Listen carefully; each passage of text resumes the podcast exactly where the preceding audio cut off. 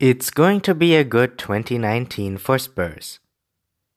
No matter what happens this season, it's going to be one hell of a 2019.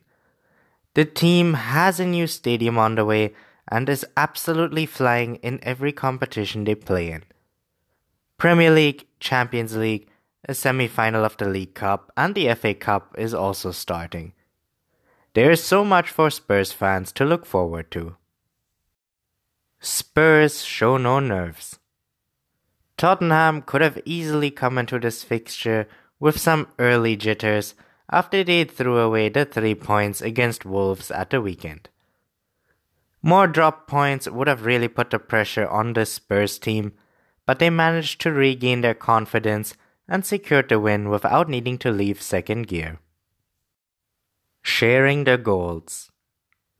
In three of the last four games, Tottenham have shared the goal scoring across their forward players. Against Everton, Kane, Son, Alli, and Eriksen all scored, with Lucas getting in on the act against Bournemouth.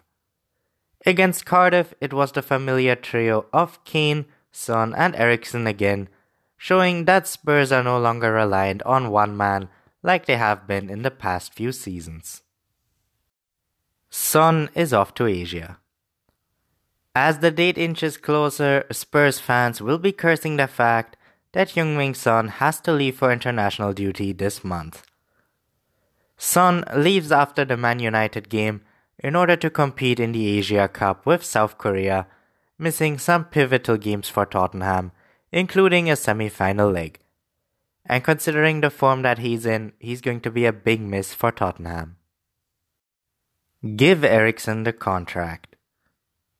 Eriksen absolutely ran the show against Cardiff and topped it all off with a sublime and cheeky finish into the bottom corner. There are only a handful of players in the world like him, and Spurs should be doing everything in their power to tie him down long term, because he's absolutely essential to the way that they play.